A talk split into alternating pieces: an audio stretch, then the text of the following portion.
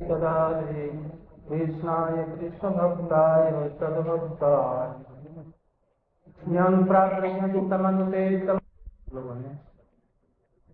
जगन्नाथ जी का रथारोहण,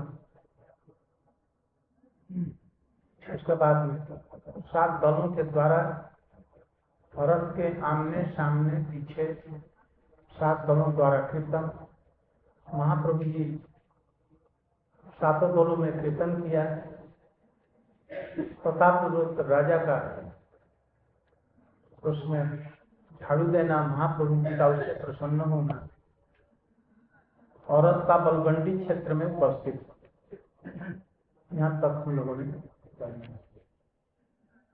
महाप्रभु जी भावावेश में, जब राधिका जी के भावावेश में होते हैं तो नित्यानंद प्रभु जी दूर हट जाते हैं और द्वैताचार्य जी भी दूर आते हैं, तो नित्यानंद प्रभु विशेष रूप से वो दूर हो जाते हैं क्योंकि वो बलदेव प्रभु के अभिन्न विग्रह हैं। इसलिए रसाभास का दोष न कहीं हो जाए, इसलिए राधा भाव में जब महाप्रभु जी आविष्ट हो जाते हैं तो नित्यानंद प्रभु भी उनको पकड़ने के लिए नहीं आते। उस समय में सोना की पुतली जैसे मट्टी में धूल में लोट को भी जाती है, महाप्रभु जी को उसमें पकड़ने वाला नहीं कोई रहता, अचार पचार खाने लगते हैं। यहाँ तक कल तक हम लोगों ने वर्णन किया था। आज लक्ष्मी विजय अथवा हेरा पंचमी, महाप्रभु जी रथ यात्रा आरम्भ हुई थी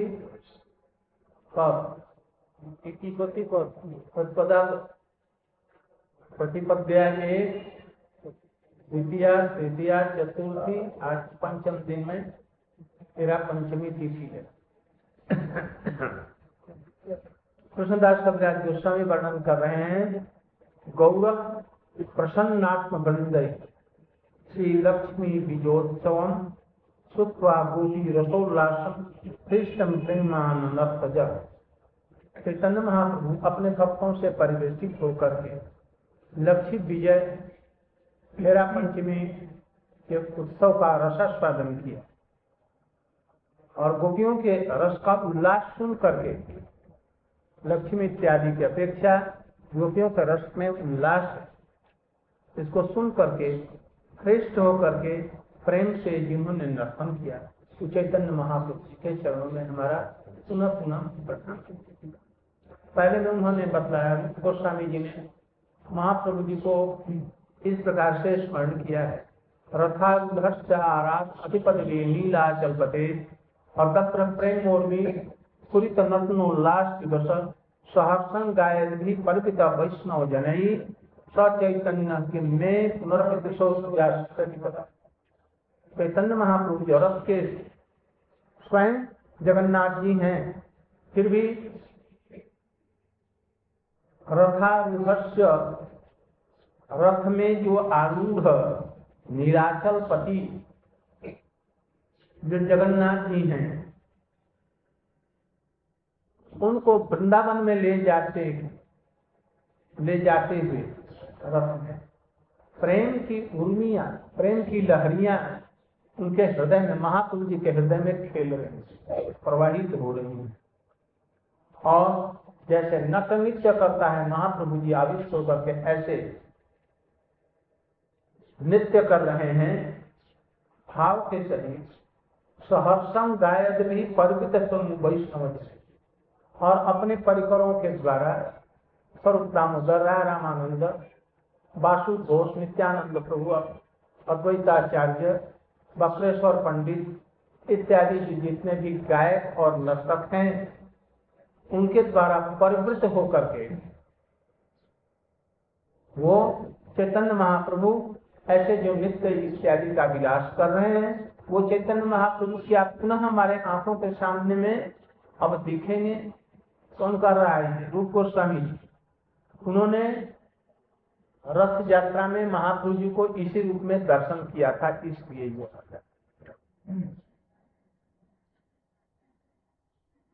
यहाँ पर विशेष रूप से कृष्णदास कविराज गोस्वामी जी वर्णन कर, कहाँ से सुना उन्होंने? एक तो रूप गोस्वामी और इसके बाद में दास गोस्वामी रूप गोस्वामी का इनका साक्षात्कार और सनातन गोस्वामी का नहीं था, ये पीछे से आए, इसलिए रघुनाथ दास गोस्वामी से ही जीव गोस्वामी से इनकी भेंट हुई। इसलिए जितनी भी ये सब बातें हैं सब उन्होंने उनसे ग्रहण किया था। और स्वरूप दामोदर जी का परिचय। इस प्रकार से चैतन्य महाप्रभु प्रेम में आविष्ट होकर के रथ के आमने सामने नृत्य करते हुए कुछ पक्ष से गए हैं इनके भक्त लोग, और ये क्लांत कुछ दिखाई। और इसी समय बलगंडी में दोपहर को रथ वहां पर प्रवेश हुआ। वहां पर जगन्नाथ बल्लभ जी का बगीचा है, आई टोटा भी उसको कहते हैं।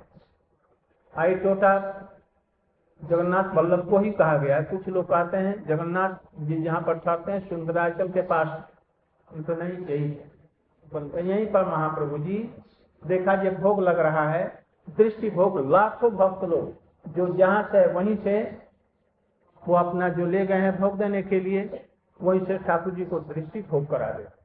विशेष करके नारियल फेंक करके या उनको दृष्टि भोग लगा करके उनको करते हैं। मिठाई, कटहल, आम, ये सभी चीजों का जगन्नाथ देव मात्र दृष्टि भोग से जहाँ पर जो है उसी का वो भोग लगा दे।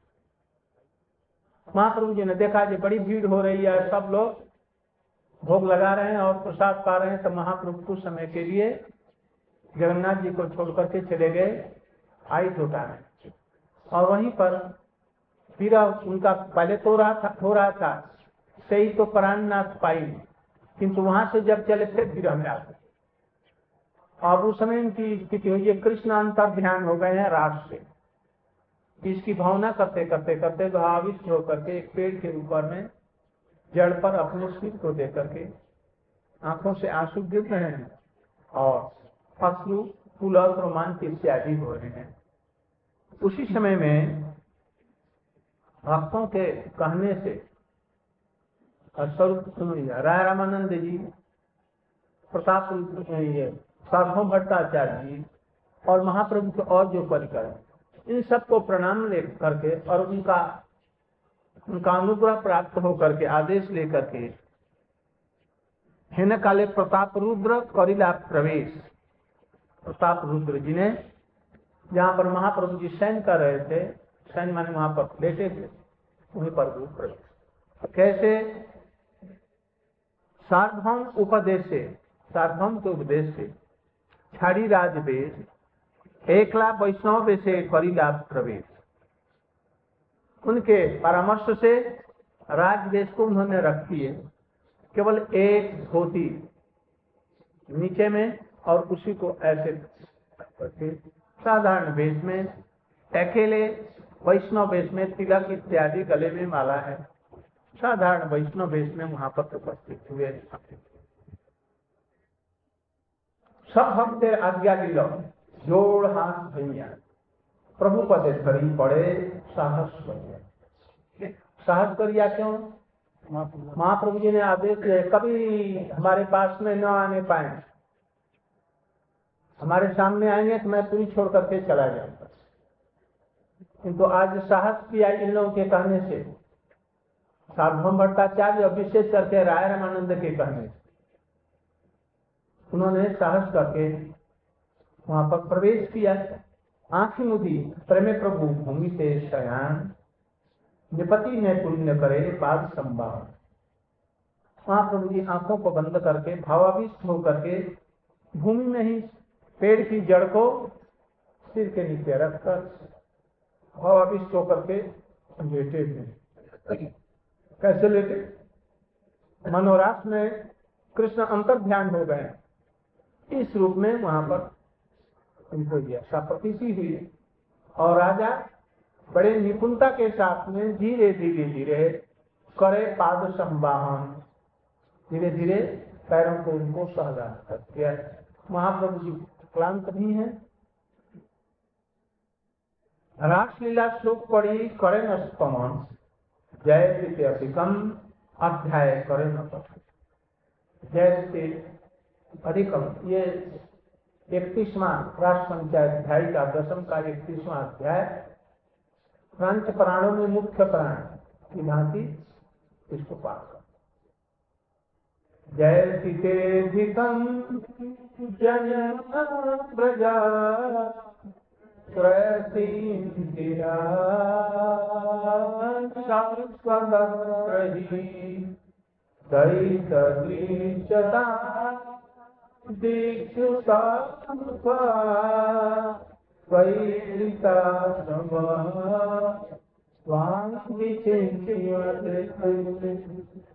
सब। उसमें कितने श्लोक है? 15 श्लोक 19 श्लोकों का पाठ बड़े सुरीले उच्चारण यदि ठीक हो तो अर्थ उसमें अपने आप झलकने लगता है। ऐसे ही अर्थ के सभी शब्द विन्यास और उसका उच्चारण करते हुए सुंदर सुस्वर से गायन करेंगे। पहले के धार्मिक राजा लोग भी बड़े बड़े विद्वान होते थे, विद्वानों का इसीलिए आदर करते थे। सुनते सुनते प्रभु संत एक एक श्लोक पढ़ते जाते हैं और महाप्रभु का हृदय गदगद होता जाएगा, अपार संतोष हो रहा है। इसीलिए पाठ सम्मान करते यदि श्लोक साथ में नहीं उच्चारण होता है तो यदि केवल सम्मान करते ना तो महाप्रभु का हो साथ आ जाता ज्ञान और उनको देख करके क्रोधित हो जाते और उनको हटाते, फिर रंग में भंग हो जाते। इसलिए पाठ सम्मान के पहले ही उन्होंने यह अध्याय का पाठ आरम्भ करते हुए धीरे धीरे उनका महाप्रभु जी तो संतोष पूरा है। सुनते सुनते प्रभु संतोष बल बल बली प्रभु बले बार बार।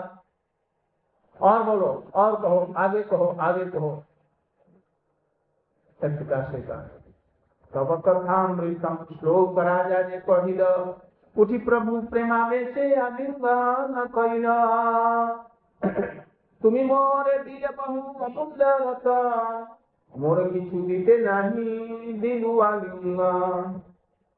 जब करते करते करते 9वां श्लोक से सबक सामने में श्लोक आया। महाप्रभु जी साहब रहा नहीं गया, बस झट उठ करके प्रेम आवेश में उनको आलिंगन कर दिया, हृदय से लगा लिया। तुम्हें मोरे दिले बहु अमूल्य रतन तुमने मुझे बहुत अमूल्य रत्न दिया है, मोरे किछु दीते नहीं और मैं मेरे पास में ऐसी कोई भी वस्तु नहीं है जो मैं दे करके तुम्हारा इस ऋण से उऋण हो जाऊं। और मेरे पास में केवल एक ही है अपना हृदय तुमको दे दे। आलिंगन करना माने क्या होता है? हृदय को दे दे। इसलिए मैं अपना हृदय प्रेम के साथ में ऐसा बोली से श्लोक पढ़े बार बार दुई जन अंग कंपनित प्रे जलधार। ऐसा करते महाप्रभु जी फिर से श्लोक का उच्चारण करते लगे बार बार। श्लोक क्या? तव कथामृतम तप्त जीवनम कफीरितम बहुत करुण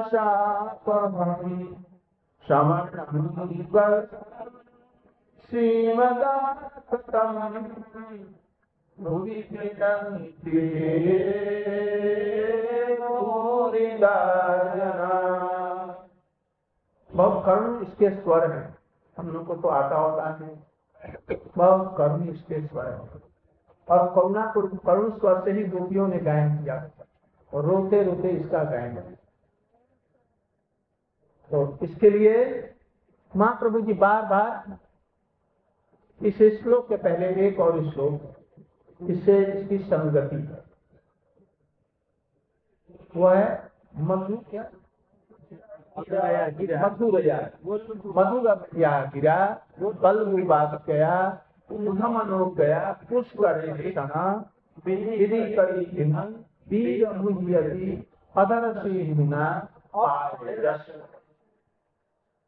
इसका तात्पर्य है साधारण मधुर या गिरा आपकी मधुर जो गिरा है पूर्वी यदि आपकी वाणी को यदि आप नहीं यदि कहते, आप जो कह रहे हैं तो वो तो बहुत ही हमारे लिए मूल्यवान। दूसरे भी यदि आपकी इस वाणी का गायन करते हैं या श्रवण कराते हैं, इसी से हम जीवित रहने तो जीवित नहीं रह सकती। मधुर या गिरा बलगुबाक्या, बलगुबाक्या माने अत्यंत मनोहर जो आपकी वाणियां हैं। यहाँ पर बलगु माने क्या? लुभाने वाले, लुभाने वाली क्या? सोलुंठ इत्यादि वाक्य। सोलुंठ माने क्या? दिल्लगी करते हुए, हंसते हुए जो बातें कर रहे हैं, ये अपने भावों को छिपा करके एक भाव को बतलाने के लिए दूसरे रूप में इसको कह रहे हैं। ये जो आपके सोलुंठ है, बलगु वाक्य मनोहर वाक्य हैं, उसको सुन करके बलगु वाक्य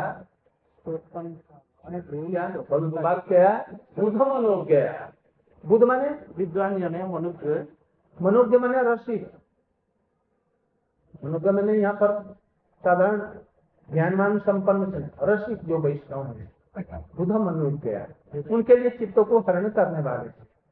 हम लोग की तो बात क्या है, हम लोग इस बात छोड़ दीजिए। बुद्ध माने गंभीर जो रसिक लोग हैं, उनके लिए भी चित्त को आकर्षित आपके लिए मधुर वाणी है। पुष्करेक्षण में क्या आपके जो नयन है कैसे हैं? कमल नयन। आप इधर वाणी भी है और इधर में माने सौंदर्य भी आप कान में फारबिंद लगा के कमल नयन पुष्करेक्षण विधि करी इमा वीर मुयति अधर सिद्धुना। आप कृपा करके अपनी ये जो वाणी जिस अधर से निकलती है उस मधुर वाणी का हमें पान कराइए, नहीं तो क्या होगा, हम अभी मर जाएंगे। मुह्यति, मुह्यति माने मोह माने ये दशम दशा, दशम दशा को हम प्राप्त हो जाएंगे। कृष्ण कहते हैं तुम्हारा मर जाना ही अच्छा, तुम मर जाओ। तो अभी तक मर क्यों नहीं गए? क्यों नहीं मर गई? और जब मर कैसे जाए? मरना जीना तो अपने हाथ में नहीं है। एक तो हमने मन को समर्पण करके कहाँ रख दिया है? आप। इसलिए हमने समझा दिया हम तो मर जाएंगे, इसलिए अपने मन को आपके चरणों में रख दिया, इसलिए कि वो सुरक्षित रहेगा, इसलिए वो नहीं मरता। दूसरी बात, तब कथा अमृतम, इसी को कर रहे हैं, तब कथा अमृतम, तब के जीवन। इसके बहुत सार गंभीर सब बहुत प्रकार के अर्थ हैं, जिसमें दो प्रकार के अर्थ यहाँ पर किए जाए। तब कथा अमृतम तप्त जीवन, पहले प्रकार में आपकी कथाओं माने कृष्ण की कथाओं कथा रूपी अमृत का यहाँ पर उनकी महिमा बतलाई जाएगी। वो कैसा है? अमृत के समान। क्यों? तप्त जीवन, जिनके जीवन इस जगत में संसार में नाना प्रकार से दुखों से जल रहे हैं, उनके जीवन को शांत करने वाला ये आपकी कथा है। यदि कोई दुख में तड़फड़ा रहा हो, उसको शांति के लिए बस कृष्ण की कथाएं ही शांति दे सकती हैं। ऐसी कोई दूसरी कथा नहीं जिससे शांति ना मिले, इसलिए आपकी कथाएं अमृत। यहाँ तक कि जो आपके विरह में जो तड़फड़ा रहा है और जिसके लिए कोई शंकना का विषय नहीं, आपकी कथाएं इनको शांति और सांत्वना दे सकती है। और कभी दूसरी बात, अमृत तीन प्रकार के बतलाए। पहले श्लोक में इसका वर्णन किया, पहला श्लोक है ना, जय कम जन्म ना ब्रज स्वैत इंदिरा स्वस्त्रही दैत दृश्यतान दृष्टावका कोई विताशव राम विधि। इसके बाद तो बीस हजार आपको याद किसी में को पता है। तो ये कह रहे हैं अमृत तीन प्रकार के होते हैं। एक होता है स्वर्ग में जो देवताओं को प्राप्त है जिसका पान करते हैं, तो वो एक, और एक होता है भव सागर से पार होने वाला कर करके जो मोक्ष होता है। जो फिर कभी आदमी मरता नहीं है, जन्मेगा ही नहीं तो मरने का प्रश्न है, इसलिए वो कथा नमृत है, उसमें आदमी मरता है। जगत का ये स्वर्ग का अमृत पीने से कुछ दिनों तक, एक मनमंथ तक आदमी नहीं मरता है। देवताओं की उम्र बड़ी तक है, बस उसके बाद में फिर मर गया, इसलिए उतने समय के लिए उसको अमृत का और मोक्षामृत है। फिर जन्म नहीं होगा तो फिर मरण होने का प्रश्न ही क्या, इसलिए इसको मोक्ष को भी अमृत कहा गया। और तीसरा अमृत है प्रेमामृत, प्रेमामृत। ये प्रेमामृत और हरि कथामृत दोनों एक है, दोनों में अंतर नहीं है। अब ये तुलनामूलक दृष्टि से दिखला रहे हैं। स्वर्गामृत पीने पर भी काम, क्रोध, लोभ, मद, मोह, मात्सर्य इत्यादि सब बढ़ जाते हैं, उसमें अपराध होने की संभावना अधिक होती है। क्योंकि उनको देखो, कुबेर के पुत्र प्राप्त होकर के उसके सभी चीज बढ़ गए और नारद जी के चरणों में अपराध कर दिया, इसलिए वो ठीक नहीं है। मद, मात्सर्य इत्यादि को बढ़ाता है, सब समय भयभीत रखता है, इसलिए वो ठीक है। दूसरा अमृत मोक्षामृत है कि जन्म मरण नहीं होगा, त्रिताप इत्यादि नहीं रहेंगे, किंतु पॉजिटिव रूप में कोई आनंद की सत्ता उसमें है, इसलिए ये भी ठीक नहीं है। इसलिए इन दोनों से श्रेष्ठ है प्रेमामृत, भगवान की कथा अमृत। वो समूल ही काम, क्रोध इत्यादि सबको ध्वंस कर देती है और भगवान के चरणों में नित्य काल के लिए रस का आस्वादन कराती है। ये हरि कथा। कभी रीड़ितम, कभी भी माने व्यास, सु, सनकनंदन, सनातन, ब्रह्मा, शंकर इत्यादि के द्वारा ईड़ितम माने पूजित है। ये कथाएं आपकी, अर्थात भगवान की जो कथाएं हैं, ये जैसे कि ये रास लीला है। श्रीमद् भागवत के 35वें अध्याय में यह वर्णन किया जाएगा।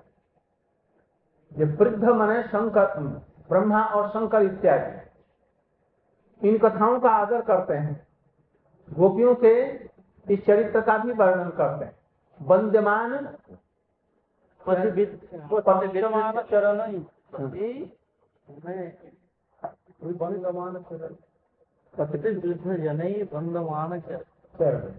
वृंदावन में वहां पर ब्रह्मा, इंद्र, शंकर इत्यादि के लिए लिखा गया। और भी उसी में और भी सब किया गया है, तो इसलिए इन लोगों के द्वारा अथवा व्यास, सूख, वैशंपायन इत्यादि ये ऋषि, इन लोगों के द्वारा भी ये बंदमान है, क्योंकि ये लोग इन कथाओं का पूजन कर रहे हैं। कलमशापहम, कलमश अपहम, कलमश को दूर करने वाला। कलमश को दूर करने वाला माने क्या है? चित्त को शुद्ध करने वाला, उसको शांत प्रशांत बनाने वाला, समस्त पापों को दूर करने वाला है, अपराधों को दूर करना वाला, अनर्थों को दूर करने वाला है कलमशापहम। यदि हरि कथा का श्रवण किया जाए, श्रवण मंगलम, श्रवण मात्र से ही कल्याण देने वाला है।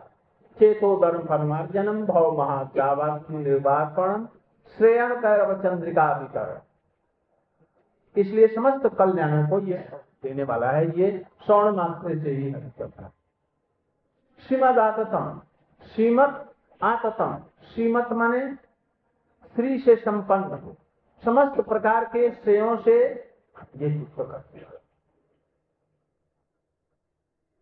आततम माने व्याप्त, सर्वत्र ये व्याप्त है।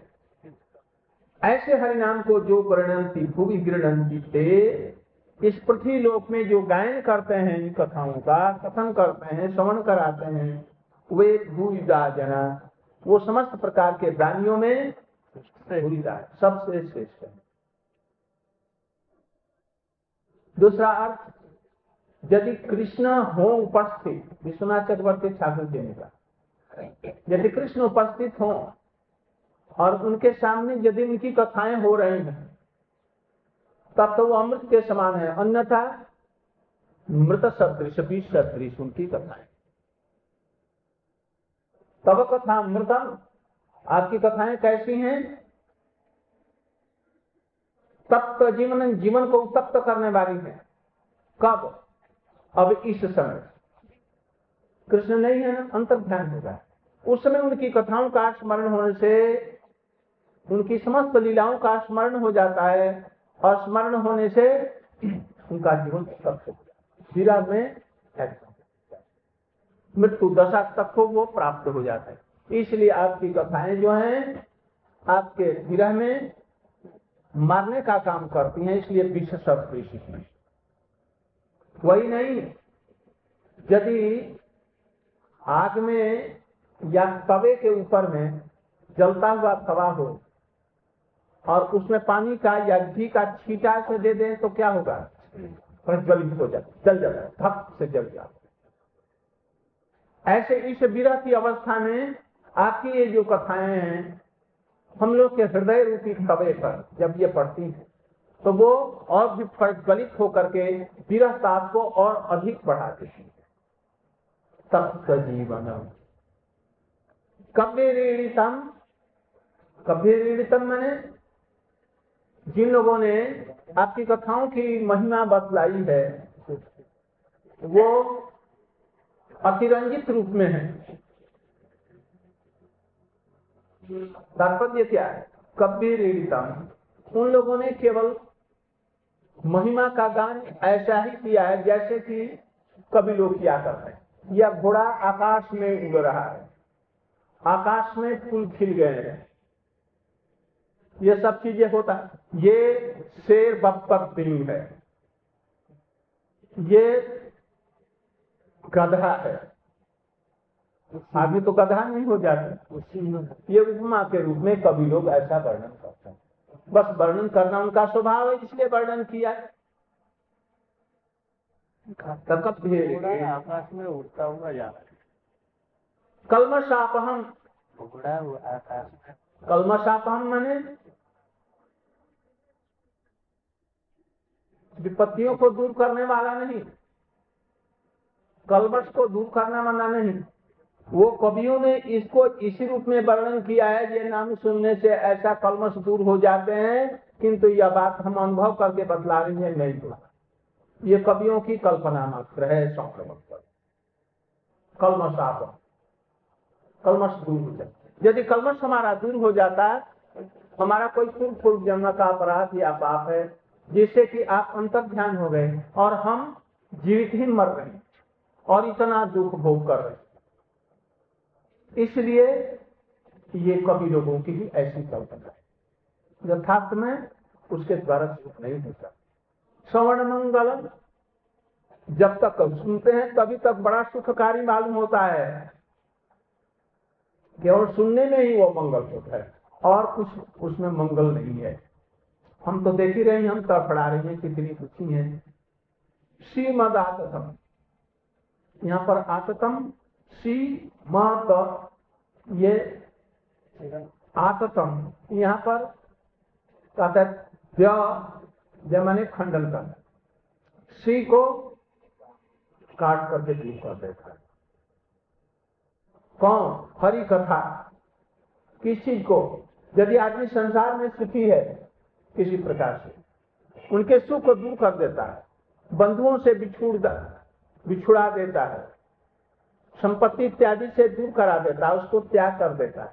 यदि कोई इस कथा को सुने, इसलिए धनी मानी लोग लोगों को सुखी नहीं देखना चाहते, वो पैसे के बल पर लोगों को पुस्तकें दे करके बगल में दे देते हैं और उसके द्वारा गांव गांव में इस कथा का प्रचार करते हैं और उनको दुखी बना देते हैं। उनके समान जो इन कथाओं को देने वाले हैं, जिन्हें पैसे के इधर उधर वितरण करते हैं, सुनाते हैं, सौन कराते हैं, वो घुरीदार है, वो घुरीदार माने अत्यंत छेदन करने वाले, प्राण घातक हैं। ऐसे ही भूल गया, प्राण खाकर। इसके द्वारा ब्याज स्तुति बतलाया गया है, ब्याज स्तुति की गई। दोनों स्थितियों में हरि कथा की महिमा का वर्णन किया है। महाप्रभु जी भावना अविष्ट हो गए हैं, अविष्ट होकर के इस श्लोक पर अपने भावना के अनुरूप में ग्रहण कर रहे हैं और उनको आलिंगन कर लिया। भूदा बोले करे आलिंगन, वो राय रामानंद उनको क्या नाम प्रताप रुद्र उनको ही भूदा कहने लगे, क्योंकि आपने ये रास पंचाध्याय के इस अध्याय को आपने हमको जो आप सुना रहे हैं, आपके समान भूदा और कोई व्यक्ति नहीं, भूरी देने वाले मैं आपका, आपके समान और जगत में कोई दानी नहीं है, दाता शिरोमणि आप। यह नहीं जाने यो है कौन जन, ये कौन जन है ये नहीं समझ रहे हैं, बस आलिंगन दे करके और बार बार प्रशंसा उनकी कर रहे। पूर्व सेवा देखी तार कृपा उपजिल, अनुसंधान बिना कृपा प्रसाद करिल। यही देखो चैतन्य कृपा महाबल, तार अनुसंधान बिना कराय सफल। उन्होंने पहले आज सवेरे उन्होंने रथ के सामने झाड़ू दिन दिन बन करके राजा होकर के, इसलिए वो आज प्रसन्न हो गए। और प्रसन्न होकर के तुम कौन हो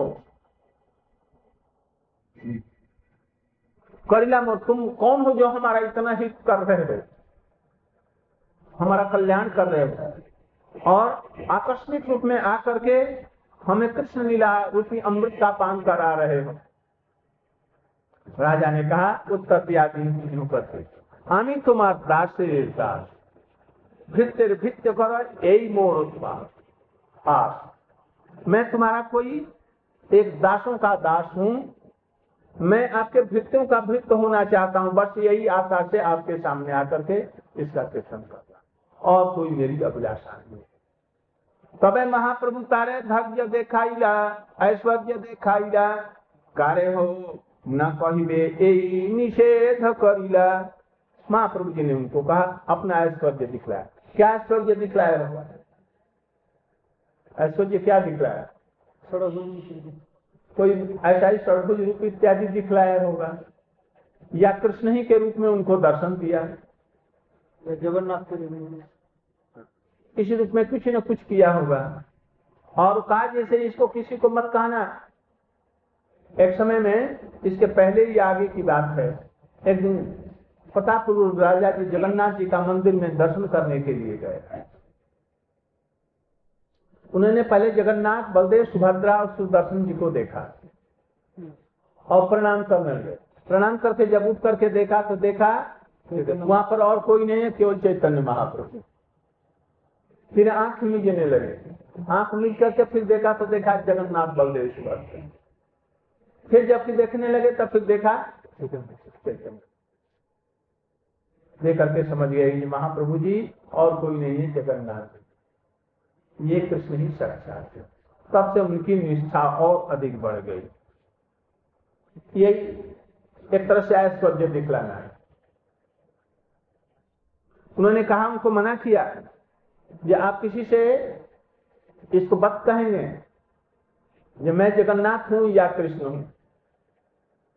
राजा है न ज्ञान कभू ना होईल प्रकाश, अंतरे सकल जाने बाहिरे उदास।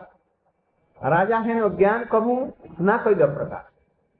महाप्रभु जी ने उनको राजा के रूप में ग्रहण नहीं किया और ऐसा उनको प्रकाश नहीं किया, किंतु अंतर से ही भक्त प्रताप, भक्त के रूप में ग्रहण जान करके सभी कुछ जानते हैं, किंतु बाहरी उदास। अभी तक उनके प्रति उदास थे और अभी आगे भी उदास रहेंगे। विषय है ना, मरा हुआ सर्प भी भय का कारण होता है। एक मिट्टी की पुतली भी स्त्री की या पुरुष की, पुरुष के लिए स्त्री, स्त्री के लिए पुरुष के लिए, उसको चित्त को हरण करने वाली होती है, उसको चित्त करने वाली होती है। उसी प्रकार से महाराज प्रताप को ऊपर से उदास है, किंतु भीतर से उन पर कृपा संचरित कर रहे हैं। भाग्य देखी भक्त गणे राजा ने प्रशंसा करे आनंदित मन। प्रताप रुद्र राजा के प्रति महाप्रभु जी की कृपा को देख करके सभी भक्त लोग अंतरंग भक्त लोग बड़े प्रसन्न हुए। दंडवत करी राजा बाह्य चलिला, जोड़ हस्त करी सब भक्त तेरे बंदिला। वो वहां से उठ करके चले आए।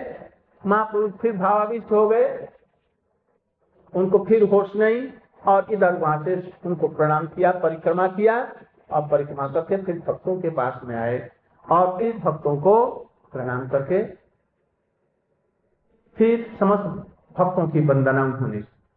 मध्यान्ह करीला प्रभु लैया भक्तगण, बानिना प्रसाद लैया करी लाया गमन। इसके बाद में महाप्रभु जी के लिए महाप्रसाद आया, तरह तरह का इसमें वर्णन किया गया है, और भक्तों के द्वारा उसका वितरण कराया और अपने भी पाए भक्तों को भी कराया।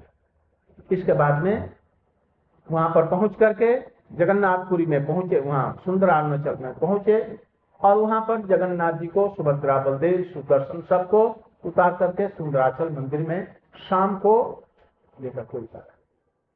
महाप्रभु अब पासी में, अब पहले रहते थे गुंदीचा मंदिर में, अब रहने लगे जगन्नाथ टोटा में अतः आई टोटा में रहने लगे, और वहीं से प्रतिदिन उनको पहले समुद्र में स्नान करते, और समुद्र में स्नान करके प्रतिदिन उनको दर्शन करने के लिए जाते, और प्रतिदिन उनको नित्य गृत। अब उनकी ये भावना होगी कि ये महाप्रभु जी हमारे वृंदावन में पधारे थे, और वही राधावेश से उनका दर्शन करते, आनंद के साथ में भक्तों के साथ में प्रतिदिन की तरफ। पांचवें दिन में हेरा पंचमी का दिन आया, इसलिए यहाँ लिखा वृंदावन आया कृष्ण यही प्रभु ज्ञान, कृष्ण विरस्फूर्ति अवसान। विरस्फूर्ति उनकी, अब वही सोच रहे थे वृंदावन में महाप्रभु कृष्ण जी हमारे पास में अब है। राधा संगे कृष्ण लीला यही हईला ज्ञाने, यही रस में मग्न प्रभु हईलाया अपने। बस इसी रस में मग्न हो गए, मैं राधा हूँ और कृष्ण हमसे मिल रहे हैं, बस इसके अतिरिक्त वो विरह का अवसान से हो गया। इस प्रकार से रहने लग गए। हेरा पंचमी दिन आई राजानिया, काशी में से कहे राजा सजत्न करिया, कल हेरा पंचमी हवे लक्ष्मी विजय, ऐसे उत्सव कर जेनो कभू नहीं है। चतुर्थ दिवस चतुर्थी के दिन उन्होंने महाराज प्रताप रुद्र जी ने, उनको बड़ा उत्साह हुआ। क्यों उत्साह हुआ? महाप्रभु इस रथ यात्रा में उन्होंने महाप्रभु जी की कृपा बहुत रूप से पाई, पहले की आज के पहले ऐसा उन्होंने नहीं देखा, यह तो पहली बार है। उन्होंने देखा 7 दलों में, और देखा क्या है, और देखा उनका स्वरूप, देखा उनका ऐश्वर्य भाव, देखा और उनकी कृपा हुई। यह कीर्तन किया उन्होंने जैसे अधिकम, और महाप्रभु जी ने उनको आलिंगन दान किया, अपना हृदय उनको दे दिया, मैंने हृदय से उनके ऊपर ने कृपा की। इससे बड़े उत्साहित हैं और महाप्रभु जी को और प्रसन्न करना चाहते हैं, इसलिए एक दिन पहले काशी मिश्र रूपी अपने पुरोहित जी को बुलाया और बोले जैसे हेरा पंचमी इस बार ऐसी होनी चाहिए जो किसी भी वर्ष में नहीं, बड़े उत्साह के साथ में और नवे रूप में होनी चाहिए, साठ श्रृंगार के साथ में होनी चाहिए। लक्ष्मी जी को सजाना है, वहां पर विमला जी उनकी सरस्वती, उनकी लक्ष्मी प्रिया जी, उनके 2 विग्रह हैं, एक सचल और एक अचल। सचल वाली को सजाया जाता है और सजा करके उनको ही गुंडीचा मंदिर में ले जाया जाता, और वही रथ को तोड़ती हैं, जगन्नाथ जी के सेवकों को बांधती हैं, और तरह तरह की लीलाएं। अब उसी का ये वर्णन कर सकते हेरा पंचमी कैसे पालित होता है। अभी हम लोग जाते हैं ना, तो महाप्रभु के समय की बात है। इस प्रकार से अब जाने पर यह सब दिखता नहीं है। अब देखते हैं कि रात 12 बजे तक जगिए ने खूब उत्कंठा के साथ, 12 बजे रात में टिम टिम करता हुआ एक मशाल आगे चलता है। लक्ष्मी जी को कुछ लोग कंधे पर 4 आदमी बैठा करके गाजे बाजे के साथ में, कुछ लोग वहां से चलते हैं, आकर के यहाँ आते हैं। डंडा एक ऐसा नाव तो लगा दिया, बावजूद भी नहीं, जगन्नाथ जी के मंदिर में जाती हैं और फिर घूट फिर करके और जिस मार्ग से जाती हैं उस मार्ग को छोड़ करके दूसरे मार्ग से फिर कुछ समझ में नहीं आएगा ना कोई भी समझेगा। वो तो चैतन्य चरितामृत कार हैं, वो समझा रहे हैं, सुना रहे हैं। इस विषय महाप्रभु जी ने उसको इस रूप में लिया था, भक्त लोग भी इसी रूप में लेते हैं और उनके सामने वैसा ही हुआ था। न तो प्रताप रुद्र राजा है न वैसे कोई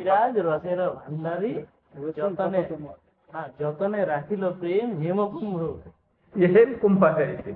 चैतन्य चरितामृत महोत्सव करा छे विशेष संभार देखी महाप्रभु जैसे है चमत्कार। ऐसा उत्सव करो जैसे महाप्रभु जी चमत्कृत हो जाए। कैसे होंगे? एक लक्ष्मी बनेंगे, उनकी प्रतिनिधि कोई रहेगा और परस्पर परस्पर में वार्तालाप होगी और लक्ष्मी जी ऐसा व्यवहार करेंगे ये महाप्रभु चमत्कृत हो जाएंगे। मानो मान करके जा रही है और मान करके विवाद झगड़ा उपस्थित कर रहे हैं और उसका ये स्वरूप सब वर्णन करेंगे। पति को बांधने के लिए और उनको डांटने फटकारने के लिए जा रहे हैं। ठकुर भंडार अमार भंडारे चित्र वस्तु किंकिनी आर छत्र जानवे। लक्ष्मी जी की सवारी पालकी को अच्छी तरह से सजाई गया है। हमारे भंडार में राजा के भंडार में और ठाकुर जी के भंडार में जितने स्वर्ण आभूषण हीरा जवाहरात हैं वो सबको लाया जाए और उसे आज सबको सजाया जाए।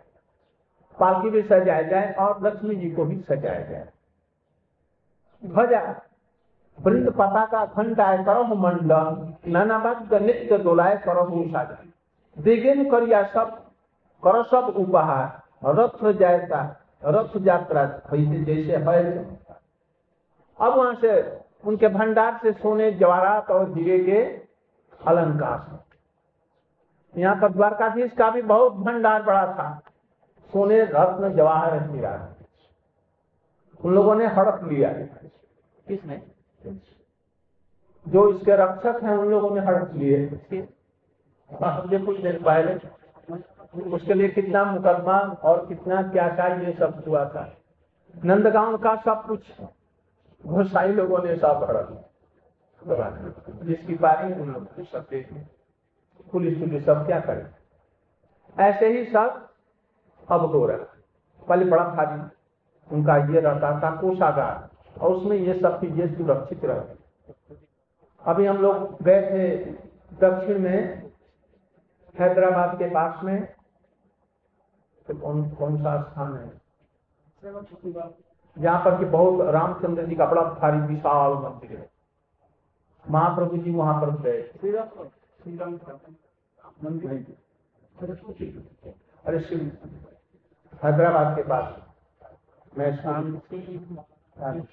अभी मुझे याद, गुरु जी के साथ में गए। वहाँ पर खजाना खोल करके टिकट लगता है देखने के लिए, 5-5 रुपया उस समय लगा।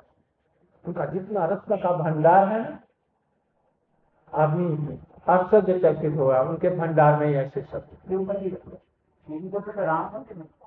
भद्राचल भी आते हैं, रामचंद्र जी का। तो वहां पर ऐसे ही समस्त रत्नों से एकदम सजा दिया गया भक्तों। अब यही तो से तो करी प्रभु लैया भक्तगण स्वच्छंद आसना जैसे करे। अब ऐसे व्यवस्था करना। कल चैतन्य महाप्रभु अपने परिकरों के साथ में आकर के इसका दर्शन करके चमत्कृत हो जाए, बड़े आनंदित हो उठे। अब दूसरा दिन हुआ प्रातः काले। अच्छा, ये शोभा यात्रा कब निकलती है? हेरा पंचमी के आधी रात के समय में निकलता है। अब उस दिन में महाप्रभु जी प्रातः काल में महाप्रभु निज गण लैया जगन्नाथ दर्शन कैलाश सुंदराचल जाइए। वो सबसे पहले समुद्र में स्नान किया उन्होंने, और स्नान करने के बाद में सुंदराचल में, सुंदराचल का जहाँ पर अभी ठाकुर जी हैं गुंडीचा मंदिर में जाकर के उनका दर्शन, और दर्शन करने के बाद में नीलाचले आईला पुनः भक्तगण संगे देखिता उत्कंठा हेरा पंचमी रंगे। सवेरे में दर्शन करके वहां पर और लौट करके आए कहाँ? नीलाचल। नीलाचल में जगन्नाथ जी के मंदिर के वो पूर्वी दरवाजा है ना, सिंह दरवाजा, उसी के पास में उनके लिए व्यवस्था की गई। कहाँ पर व्यवस्था की गई थी? किसी उच्च स्थान में महाप्रभु अपने परिकरों के साथ वहां पर विराजमान, जहाँ से नीचे में जो बातें हो और अभिनय हो उसको वो देख सके और सुन सके। स्टेज बनाया होगा, कुछ होगा वहां बनाया गया है। और काशी में इस प्रभु ने बहु आदर करिया स्वगन सह भाल स्थान बसा लगी। ये कब की बात है? सवेरे या शाम की? सवेरे की बात है। बैठाया रस विशेष प्रभु सुनते मन भरिया। देख रहे हैं कि उनको सजा करके ला जा रहा है लक्ष्मी, और अपने परिकरों के साथ में तमतमाई हुई क्रोध से पालकी में बैठ करके आ रहे हैं। किसी को हुक्म दे रही है, किसी को ऐसे कर रही है, हाथ में कोई छड़ी भी है, बेत इत्यादि भी है। ईसत हासिया प्रभु स्वरूप। अब उनका ये अभिनय होने लग गया। महाप्रभु जी कह रहे हैं यद्यपि जगन्नाथ करें द्वारका बिहार। यद्यपि मैंने यद्यपि के नीचे यद्यपि यहाँ जो ये सब जो लीला हो, ये समझो जो द्वारका की लीला है, ये द्वारका की लीलाएं हो रही है। यहाँ पर जगन्नाथ नीलाचल, और वहां पर लक्ष्मी कौन है? सत्यभामा, रुक्मिणी प्रभृति ये सब लक्ष्मियां हैं, महिषियों के प्रतिनिधि स्वरूप। ये प्रतिनिधि स्वरूप यहाँ पर विमला जी है, किंतु ये लीला हो रही है वहां की। तो यद्यपि जगन्नाथ करें द्वारका बिहार, द्वारका में बिहार करते हैं, और वहां पर द्वारकाधीश हैं, अपनी रानियां हैं, उनके लड़के हैं, वहां पर प्रकट विहार कर रहे हैं। सहज प्रकट करे परम उदार, सहज प्रकट करे परम उदार।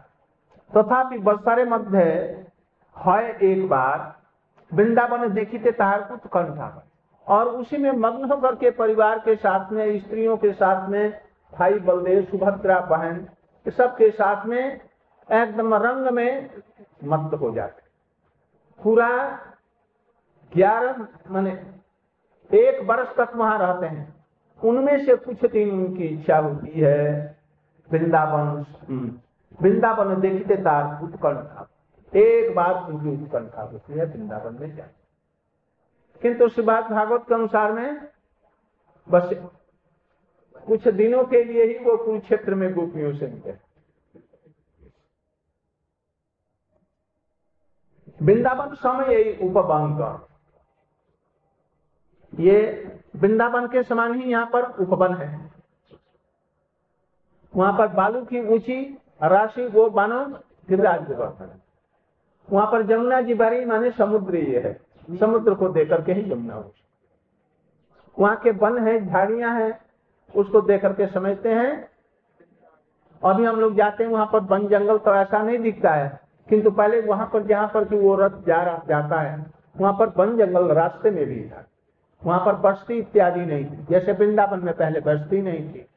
केवल छठिकरा में कुछ बस्ती थी जहां पर कि गोपी नंद बाबा इत्यादि लोग रहते। और ये जो आधुनिक वृंदावन है कृष्ण की गोचारण की भूमि और आश्रयस्थली और उनकी लीला, यहाँ पर कोई बस्ती इत्यादि नहीं। महाप्रभु के आने के समय तक भी वहां पर एक भी घर और कुछ नहीं था। उनको माधुपुरी 2 रोटी के लिए आना पड़ता था। कहाँ? अक्रूर घाट। और इतना भयानक था जरात में कोई भी व्यक्ति नहीं रह सकता, इसलिए उनको 3 बजे तक लौट करके चला आना पड़ता था यहाँ। फिर दूसरे दिन सवेरे 8-9 बजे वहां जाते थे, और तित्री पर्यंत वहां पर भजन करके जमुना के किनारे फिर उसने वहां पर आना सहज साधारण था। वैसे ही महाप्रभु के समय में केवल थोड़ा सा ही भाग जगन्नाथपुरी का होगा, वहां पर बस्ती थी, बाकी सब जगत था। तो उसको वो उपवन कहते थे, ये जगन्नाथ टोटा को, वो वृंदावन के समान। उसके समय में वर्णन किया गया है, कृष्णदास कविराज गोस्वामी ने वर्णन किया है, या उनकी पंजी एक है कोई पुस्तक, उसमें वर्णन किया गया है। उस बगीचे में ऐसा कोई पृथ्वी का सुंदर पुष्प और फल नहीं है जो वहां नहीं। महाराज प्रताप रुद्र ने कहां से सब प्रकार के पुष्पों को और फलों को के वृक्षों को सब वहां पर लगाया।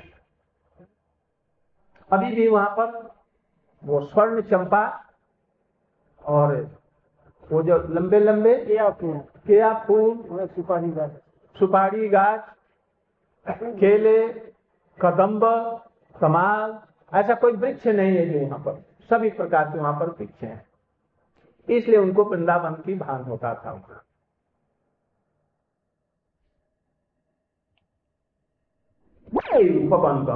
कहा देखी बारे तो कम चिंत है भाई, उनका मन उत्कंठित हुआ, मैं जाऊंगा एक बार में, इसलिए रह नहीं सके। सुंदराचल जाए प्रभु छाड़ी नीलाचल, कौशल से बहाना बनाकर उनसे झूठ बोल करके लक्ष्मी से और जा रहे हैं सुंदराचल में, मैंने वृंदावन के लिए जा रहे हैं, नीलाचल को छोड़कर। नाना पुष्प जाने तथा खेले रात्रि दिन, दिन रात अब वहीं पर क्रीड़ा में मग्न हो गए गोपियों के साथ में। लक्ष्मी ने संग नहीं लय के कारण महाप्रभु जी पूछ रहे हैं, जब ये गए तो उनको नहीं या लक्ष्मी जी को, वो क्यों वहां पर गए और लक्ष्मी जी को किस लिए साथ नहीं दिया। किंतु ये नहीं लिखा बलदेव और सुभद्रा को क्यों दिया, किंतु हमारे आचार्यों ने वर्णन किया है इसलिए लिया है कि उन्होंने माना नहीं, अकेले नहीं जाने दिया और कृष्ण इनको ले जाने के लिए राजी नहीं,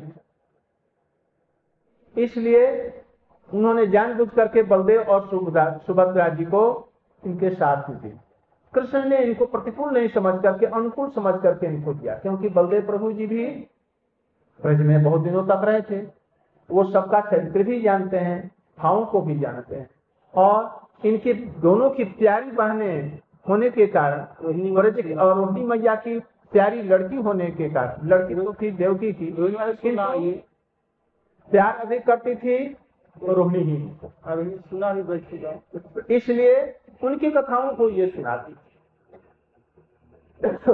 समझती, इसलिए इनको साथ दी। वहां ले आकर के सुंदराचल में क्या किया, उनको बैठा दिया मैया के पास या घर में बैठा दिया और अपने गोपियों के साथ में क्रीड़ा के लिए रात्रि वहां पर क्रीड़ा करें, किंतु लक्ष्मी को नहीं लिया। महाप्रभु जी का यह प्रश्न है, लक्ष्मी जी को साथ क्यों नहीं लिया। स्वरूप कहे सुनो प्रभु इहार कारण, वृंदावन क्रीड़ाते लक्ष्मी न है अधिकार। करें जो लक्ष्मी जी का वृंदावन के लीला में अधिकार नहीं, सत्यभामा रुक्मिणी इत्यादियों का वहां पर अधिकार नहीं। वृंदावन लीला है कृष्ण सहाय गोपीगण, उनकी सहाय माने क्रीड़ा की सहायता करने वाली केवल मात्र गोपियां, गोपीगण बिना कृष्ण हरिते नारे। यहाँ पर और ब्रजवासियों की बात नहीं कही, सखाओं का भी नहीं लिया, माता यशोदा जी और नंद पिताजी को भी नहीं लिया, और किसी का भी वर्णन यहाँ नहीं किया, क्योंकि ये विशेष रस का वर्णन, इसलिए कहा कि गोपियों के बिना यह लीला संपादित नहीं होती। इसलिए गोपियों के बिना कृष्ण का कोई भी मन हरण नहीं कर सकता, न पा रहे हैं हम निर्बद्ध संजीजा। प्रभु कहे यात्रा चले कृष्ण गमन, सुभद्रा बलदेव संगे दुई जन, गोपी संगे जत लीला हुए पवने, निगुण कृष्ण भाव केहू नाही जाने, अतएव कृष्ण प्राकट्य नाही किछु रोष, केनो तबे केनो लक्ष्मी देवी करे तो रोष। जब सुभद्रा और बलदेव को लेकर के कृष्ण जा रहे हैं तो ये लक्ष्मी जी भी इन पर क्रोश क्यों कर करके मान अभिमान करके पेट हाथ में लेकर के बड़े रोष से क्रोधित होकर के कृष्ण को शासन करने के लिए डांटने फटकारने के लिए जा रही है। ये देख रहे हैं ऐसा क्यों? मैं तो समझता हूँ कह रहे हैं महाप्रभु जी निगुण कृष्ण भाव क्यों नहीं जाने अतएव कृष्ण प्राकट्य नहीं कुछ दोष गोपियों के साथ में ही इनकी इच्छा पूर्ति होती है इसलिए कुछ दिनों के लिए ये द्वारका से मथुरा से वृंदावन जो जा रहे हैं नीलाचल से सुंदराचल जो जा रहे हैं इसमें कृष्ण का दोष क्या है? ये तो जा रहे हैं वहां तब लक्ष्मी देवी इतना क्रोध क्यों कर रही हैं? स्वरूप का प्रेमवती पर स्वभाव कांतरो उदास्य लेसे है क्रोध भाव हेन काल खचित जाए विविध रतन सुवर्ण चंदोला करी आरोहण छत्र चामर ध्वजा पताका नाना बात दे आगे नाचे देवदासीगण। इधर में वो प्रश्न कर रहे हैं और स्वरूप जी कह रहे हैं प्रेमवती जिनके अंदर में प्रेम होता है उसका ऐसा ही स्वभाव होता है यदि काम तो उसके प्रति थोड़ा सा भी उदासीन हो जाता है तो उसमें क्रोध का भाव संतरेगा। यही क्रोध को कहते हैं मान। किसको होगा? अधिक जो अत्यंत अधिक जो प्रेम होती है साधारण ऐश्वर्य भाव से संपन्न स्वकीय भाव से रहेंगे उनमें कम होता है किंतु उनमें भी होता है उसको दबा करके बोला व्यक्त अधिक रूप में नहीं कर किंतु यहाँ पर इनका जो व्यक्त हो रहा है ये प्रेमवती का लक्षण है। प्रेम में अधिक होने के कारण उनके प्रति उद्देश्यता है उनको छोड़ करके गोपियों के पास में आकर के लक्ष्मी जी को भूल गए हैं इसलिए इनको क्रोध है। अब उसको क्रोध को कैसे प्रकाश करना है इसको अब ये बतलाए उस प्रसंग को वहीं छोड़ो आगे बतलाएंगे। इसी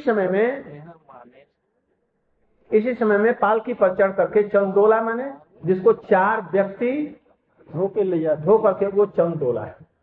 पालकी में भी चार व्यक्ति ही लगते हैं तो चार पालकी में दो दो एक तरफ में एक एक पुरुष में लगते हैं और इसमें चारों तरफ में वो डंडा होता है जिसमें चार व्यक्ति उसको ले जाते हैं।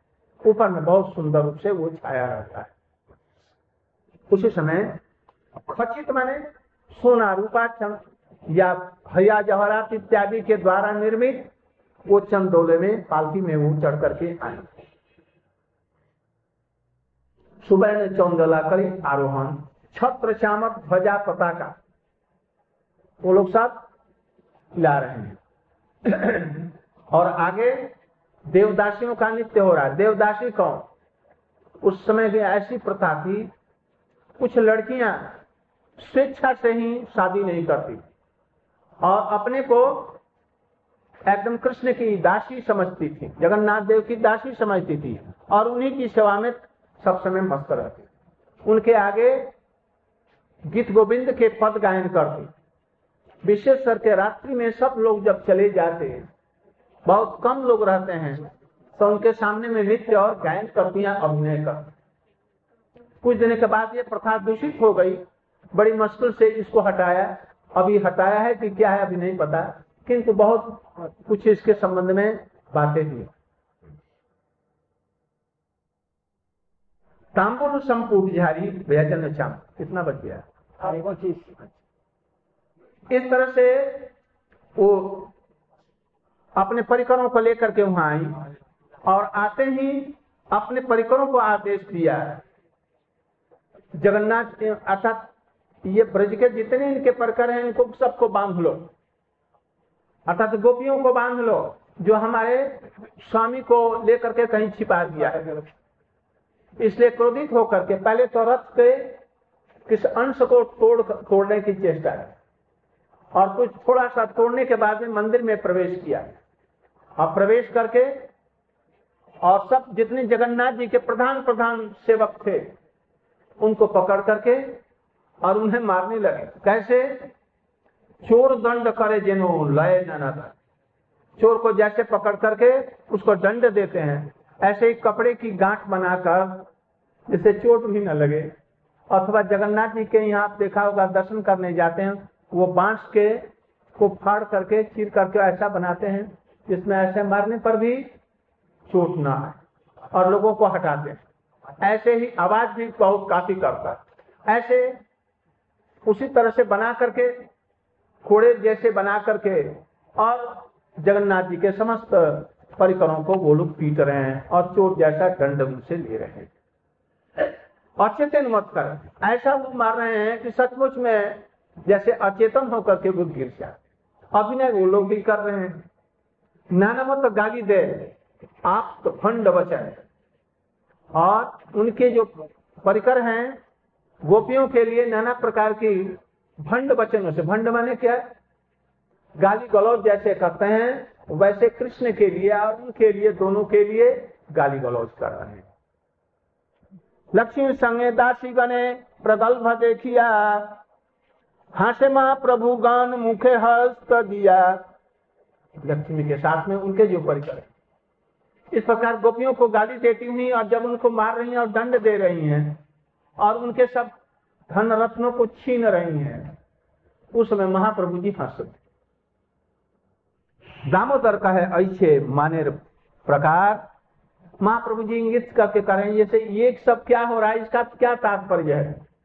ये इनकी दासियां उनको मार रही हैं गोपियों को और उनके रत्न लेकर के दंड दे रही हैं उनको। तब दामोदर जी कह रहे हैं देखो मान ऐसा ही होता है, विशेष करके ब्रज का जो मान है गोपियों का मान, वो सतधार गंगा की जैसे धारा समुद्र में मिलती हैं तो सैकड़ों धाराएं हो जाती हैं और तब गंगा निजी समुद्र में मिलती है, सतमुखी गंगा भी कहते हैं। अभी भी सुंदरबन में ऐसा ही दृश्य है। यहाँ से तो एक दिखती है हरिद्वार से प्रयाग और प्रयाग से कलकत्ते तक, इसके बाद में जब उससे आगे बढ़ करके सुंदरबन आता है वहां पर हजारों धाराएं हो जाती हैं। कभी एक धारा चलती है, कभी एक धारा चलती है, कभी सभी धारा चल रही है और समुद्र। ऐसे ही गोपियों का मान भी हजारों प्रकार, इसका वर्णन करना सहज साध्य नहीं है। माने भी निरुत्साह है छाड़े विभूषण।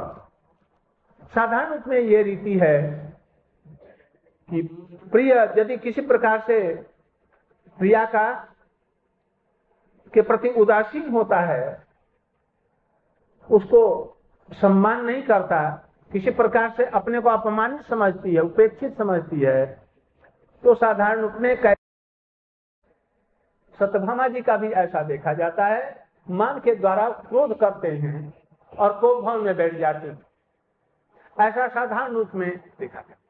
किंतु आज इनका तो हम दूसरा ही रूप देख रहे हैं। आज ये प्रकट रूप में अपने के प्रति क्रोध करके और उनके संगियों को पीट रही हैं, गाली दे रही हैं। ऐसा तो मान कभी तक त्रिभुवन में नहीं देखा गया। ये कैसा मान है?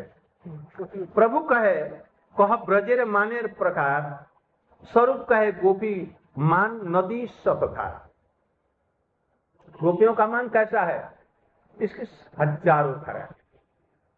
तो यहाँ पर गोपियों का कह रहे हैं, किंतु लक्ष्मी जी को कैसे ये मान हुआ, ये प्रसंग का विषय है। गोपियों का मान का इनसे श्रेष्ठ बतलाया गया, इसीलिए उन्होंने बतलाया मान दो प्रकार का होता है गोपियों का, हेतुक और सहेतुक मान दो प्रकार का। और उसमें भी मान में गोपियों के बहुत से प्रकार दिखाए गए, धीरा अधीरा, धीरा और धीरा। उसका कुछ लक्षण ये बतलाया, धीरा पति के प्रति मान करने पर यदि पति आ रहे हैं तो उठ करके खड़ी हो जाएंगी और कुछ बोलेंगी नहीं, और यदि वो कुछ कहते हैं तो साधारण रूप में कुछ उपेक्षित कुछ बातों को कह करके बस इतना ही। मुग्धा एक है, वो रोने लग जाएंगे और कुछ नहीं कहेंगे, प्रत्युत्तर नहीं करेंगे। और धीरा धीरा क्या करेंगे, धीर भी है अधीर है, वो कुछ धीर है, मधुर वचन तो कहेंगे किंतु कैसे कहेंगे, उल्टा उलाट करके कहेंगे, उल्टे पुलटे के रूप में।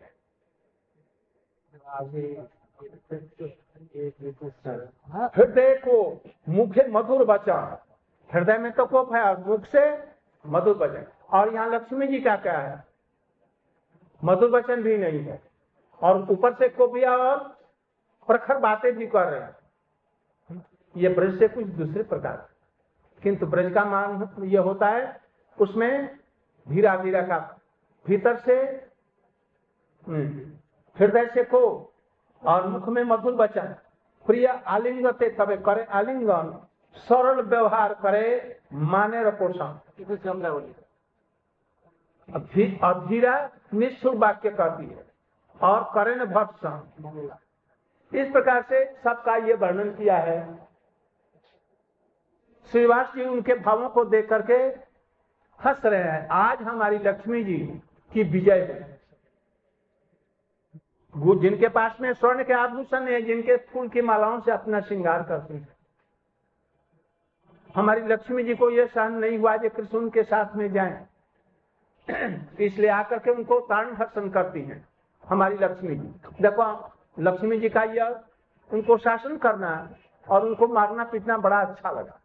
हमारी लक्ष्मी जी का कितना ऐश्वर्य,